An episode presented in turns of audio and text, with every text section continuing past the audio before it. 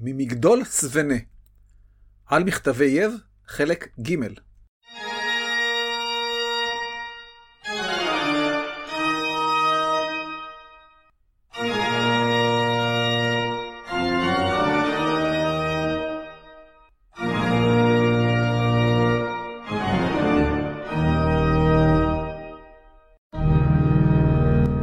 דברי הימים. הסכת על התנ"ך והמזרח הקדום.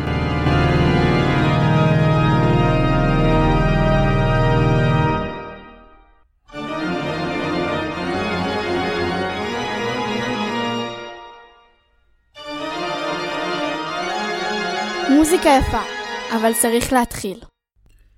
שלום וברוכים הבאים לדברי הימים, הסכת על התנ"ך והמזרח הקדום.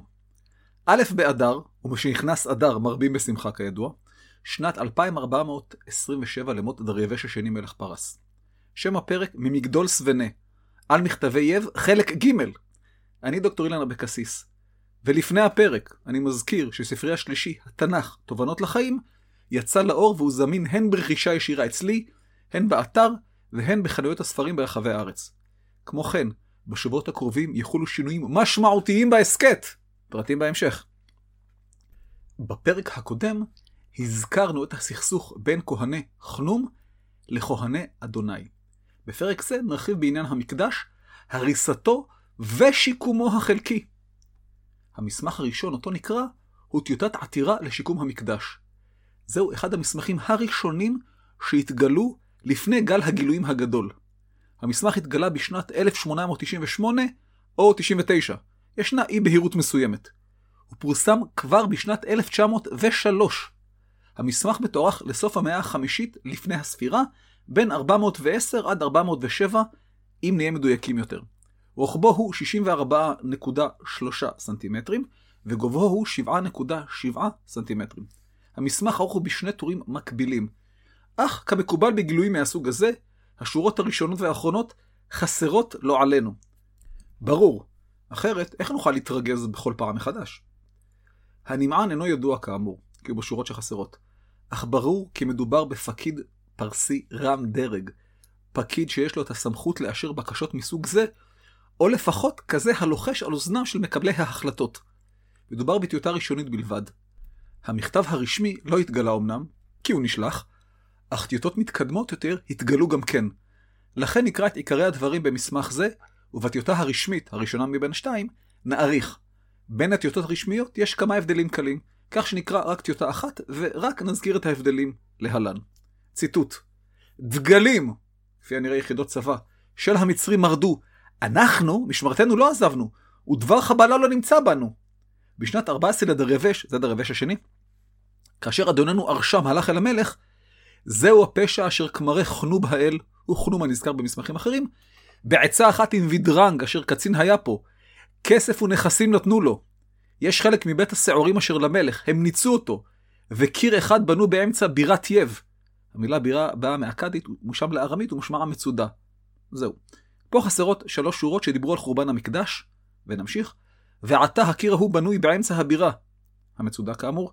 יש באר אחת אשר בנויה בתוך הבירה, ומים לא חסר להשקות את החיל, כדי שהם יתבצרו, ובבאר ההיא מים יהיו שותים. כמרי חנוב, ההם את הבאר ההיא סתמו. קצת מזכיר את uh, עבדי אבימלך. סוף ציטוט. לפני שנדון במכתב, אנקדוטה. האירוע קרה בשנה ה-14 של דריווש השני. משום מה חישבתי את השנה ה-14 של דריווש הראשון. הוא עלה בשנת 522 לפני הספירה, מעל 100 שנה קודם, שבחישובה יהפכו ל-422 לפני הספירה. המספרים פשוט לא הסתדרו. יומיים שלמים הסתובבתי מי ההתאמה הזאתי. עד שהבנתי שטעיתי במלך. ככה זה, לא למדתי לימודי ליבה. האיגרת פותחת בהכרזה שהמצרים מרדו אבל הם לא. הכרזה זו נועדה ליצור הזדהות בין הנמען הפרסי לבין הכותבים, בבחינת אנחנו מאותו צד של המתרס. הם נשארו נאמנים לפרסים, ולא נטשו את עמדתם. מסיבה כלשהי, הרשם, אין נכון, מפקד יב או פקיד פרסי רם דרג, הלך לראות את דריווש השני. הנסיבות בהן הוא הלך אינן ברורות, וזה לא משנה לענייננו באמת. הוא הלך וזהו.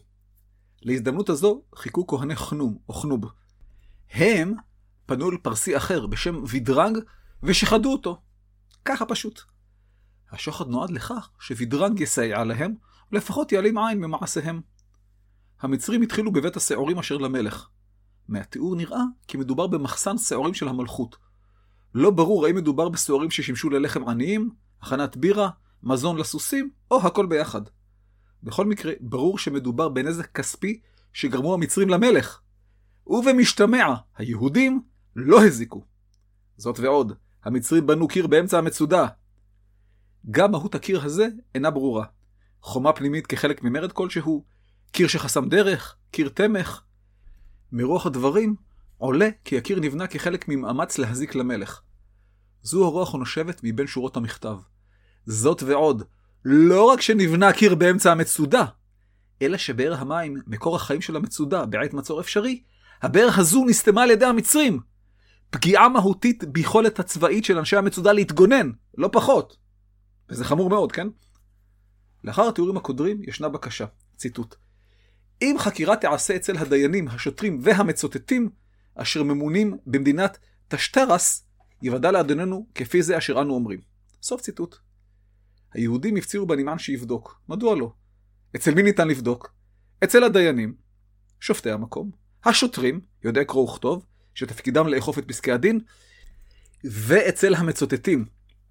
במילים אחרות, המודיעים והמלשינים. אלה ששומעים פה, מרחכים שם, ומוסרים מידע למי שצריך. אז הם, ובעיקר הם, יוכלו לאמת את טענות היהודים. מדינת השטרס, או משהו כזה, היא האזור המנהלי. בטור השני, הדי מקוטע, יש להודות, נזכרו קורבנות ובקשה כלשהי, כפי הנראה לשיקום המקדש. זו הייתה טיוטה ראשונית. לאחריה באה טיוטה נוספת, בנוגע לשיקום המקדש. הפעם ישנה בקשה למכתב המלצה.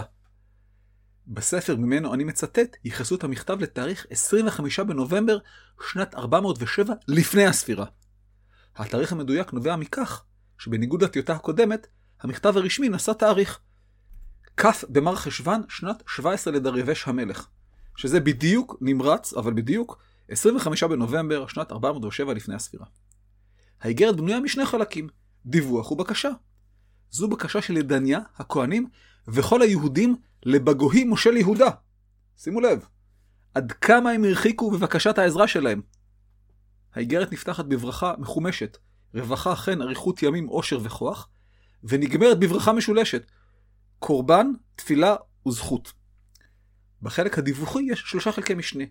הריסה, תקדימים ותוצאות ההריסה.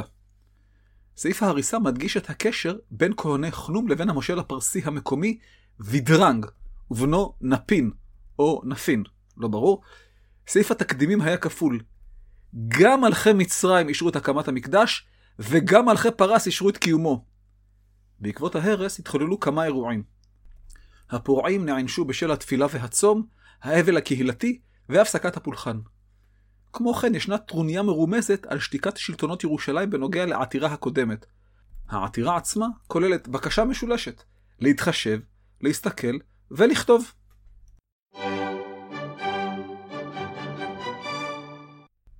נחזור לתוכנית לאחר ההודעות. תודה לחברי מועצת החכמים, אבי הרטמן, חיים ארמון, אלי לבנה ואלון גלוסקה, שעזרו לידניה לנסח את העתירות. הגידו בגת, ובשרו בחוצות אשקלון, שתשמחנה בנות איתמר, שתעלוזנה בנות ברכה. הדול הוא אילן כרוכית אילן abc.co.il. גם טופס צור קשר זמין באתר. אני מזכיר את ספריי, הסגן של בר כוכבא, מספרי 2 בהיסטוריה, הספר על הרציחות הפוליטיות, ואת האחרון והצעיר והחדש, התנ"ך תובנות לחיים. כולם זמינים לרכישה באתר, או ישירות אצלי, והאחרון, גם בחנויות הספרים ברחבי הארץ. כדאי. אני מזכיר את ערוצי היוטיוב שלי. הן זה של ההסכת הקרוי דברי הימים, והן זה של הטיולים הקרוי באנגלית אילן אבקסיס. כדאי, בטח ובטח כדאי, ומומלץ, וראוי, ושווה, לעקוב אחרי סדרת הרשת שלי, חגבים, על הביקור בארצות הברית. תובנות מעניינות. אני ממליץ בחום להצטרף לרשימת התפוצה השווה שלי. דיבור שבועי על סיפור מהתנ"ך או המזרח הקדום, ובסופו תובנה כלשהי לחיים. בהחלט כלי עזר שימושי. אתם תודו לי. אני רואה לנכון להזכיר את איזה קטע תנ"ך עם נטע. וגם, למרבה הצער, למה שבקתני מתה לפני ישו, ולא נראה שהיא תקום לתחייה, בניגוד לישו. אני ממליץ להתעדכן ברשימת הסיורים השווה באתר השני שלי, bible tour במילה אחת נקודה co.il. הפרק הבא בדברי הימים יעלה באלף בניסן, חודש גאולתנו. שם הפרק ממגדול סוונה, על מכתבי יב, חלק ד', וסביר שגם אחרון, בלי נדר. הפרק הבא, בדברי הימים, יעלה בט"ו באדר. פורים, אבל שם הפרק השני, על ירבעם השני. הזכרתי שינויים בתוכנית. אז, בשבועות הבאים, או בחודשים הקרובים, ההסכת יתרחב מבחינת התקופות. לא רק תנ"ך ומזרח קדום, אלא ארץ ישראל והאזור בכלל. יש לי כל כך הרבה מה לספר על החשמונאים, על הצלבנים, הביזנטים, הממלוכים, העות'מאנים, הכלכוליתים, ועוד סיפורים מטורפים, מרתקים ומפתיעים שקרו בכברת הארץ הזערורית הזאתי. וכן, גם סיפורים מהתנ"ך ומהמזרח הקדום. יותר סיפורים ופחות טקסטים, הרבה פחות טקסטים. ונחזור לתוכנית שבה אני עדיין דן בטקסטים. ראוי לציין כי תחילת המסמך נכתבה על ידי סופר אחד, ואילו ההמשך על ידי סופר שני. הסופר הזה היה תותח על, בקיא היטב בכל נוסחאות הכתיבה, וידע לפרוט על המתרים הנכונים. המסר שלו היה פשוט, הפורעים הם הרעים והיהודים הם הטובים. דיברנו די, אז בואו ונקרא מהמסמך. מעט דילוגים מתבקשים. ציטוט: אל אדוננו בגוהי פחת יהודה. עבדיך, ידניה וחבריו, הכהנים אשר באייב הבירה. שלום אדוננו. אלוהי השמיים ישאל הרבה בכל עת, ולרחמים יתנך לפני דריבש המלך. דילגתי קצת. וחיים ארוכים ייתן לך, ושמח ובריא היה בכל עת.